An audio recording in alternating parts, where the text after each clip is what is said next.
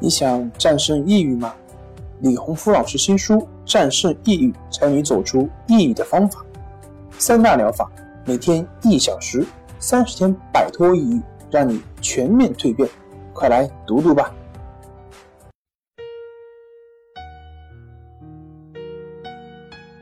过去的我就是现在的你，现在的我就是明天的你。大家好，欢迎来到重塑心灵，我是心理咨询师曹春霞。今天要分享的病经历是：抑郁症、强迫症并非不可战胜，坚持比金子更可贵。以下内容均用病友的意，将他的真实经历在这里。分享给大家，隐私部分已做处理。希望他的康复经历能给你带来鼓励和支持。如果你也和他一样，想要寻求我们的帮助，请添加微信 s u 九九一二三四五六七八九，也可关注我们的微信公众账号。重塑心灵心理康复中心进行咨询。应李老师的邀请，我写下这篇文章。刚开始我是很羞愧的，因为我偷过懒儿。现在也没有做到内心完全平静的对待我的每一个想法，还会出现这样。或是那样让我纠结和痛苦的想法，但是通过这段时间的练习，我的情况已经改善了不少。让我感触最深的是，抑郁症、强迫症并非不可战胜。就像安德斯和罗伯特所写的《刻意练习》一书中所说的观点。足够长的时间内进行正确的练习，可以实现改进，再无其他。对待抑郁症、强迫症亦是如此。下面给朋友们分享一下我的经历：一、清楚的认识自己，承认自己的缺陷，在四下无人的自习室。书越来越难看进去，脑子里强迫的想法如梦魇般缠绕着我，感觉很压抑，很痛苦，心里犹如压着一块大石头，让我喘不过气来。无力感、焦急感、恐惧感一起涌上心头，我感觉自己快要崩溃了。我不知道自己到底还能坚持多久。天空那时候都是灰色的。偶然的一次机会，我了解到有一本书叫《淡定是修炼出来的》，也认识了这本书的作者李洪福老师。但是我一直在安慰自己，不相信。自己是符合这样症状的患者，觉得自己有一天会好的。但是事实证明，没有科学的方法去改变，只是一味的欺骗自己，不过是自欺欺人罢了。当我的心里到了所能承受的底线，我经过反复思考。犹豫再三，拨打了求助热线。助理老师认真的聆听我的倾诉，耐心的和我进行沟通，我反而释然了许多，感觉自己对自己说了实话，而且承认了自己的缺陷，不是一味的去逃避、去拒绝。我很庆幸自己的这个决定，承认自己的不足，认识自己，学会和这些缺点相处，最后通过不断的坚持练习，恢复自己本来就有的智慧，甚至拥有更好的思维方式。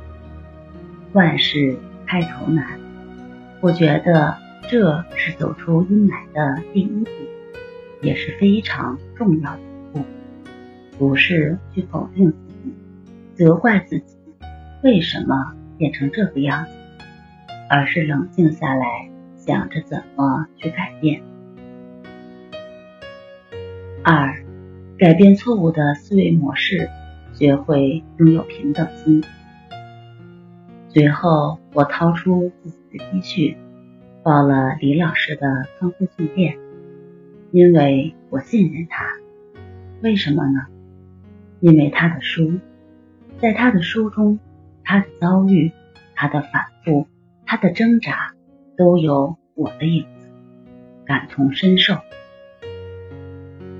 特别是书中有一段文字：回宿舍的路上，虽。飘着小雨，但对我来说是那么的平静与柔润。这种感觉是爆发抑郁之前从未有过的。当时读到这儿，我就忍不住为之动容。所谓的平静和柔润，不也是我苦苦要追寻的吗？一次又一次的与李老师通话，我逐渐理解到老师安排的练习让我学到的东西。下面谈谈我对练习方法的理解和自己的一些认识。我的亲身经历告诉我，要想正确的练习，最好有专业老师的指导。第一个是试演法，通过不断的写上一些对自己鼓励或者希望做到的话，将一些想法、做法融入到你的生活和思维模式中。比如，我经常出现不好的想法，容易陷入矛盾、纠结和无限的自我瞎想的循环中。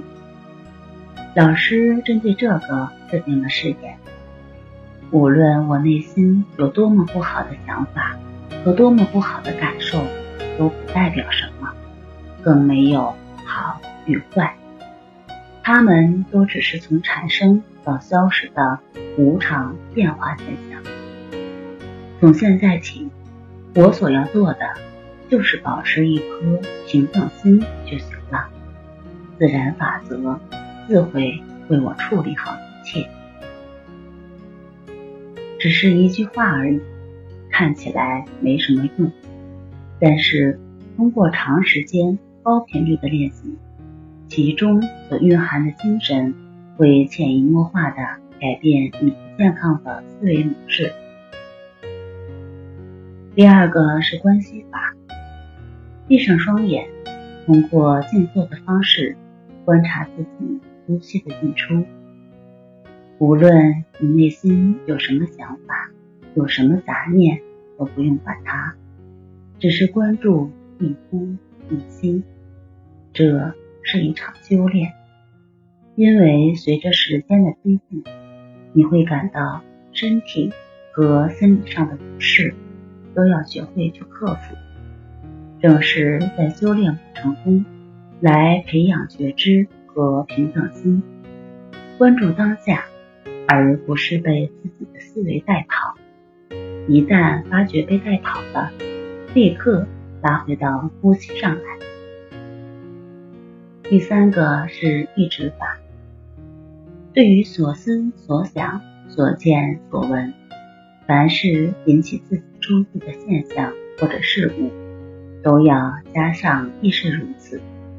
表示对这个事物的存在与发生，你知道了，如此而已。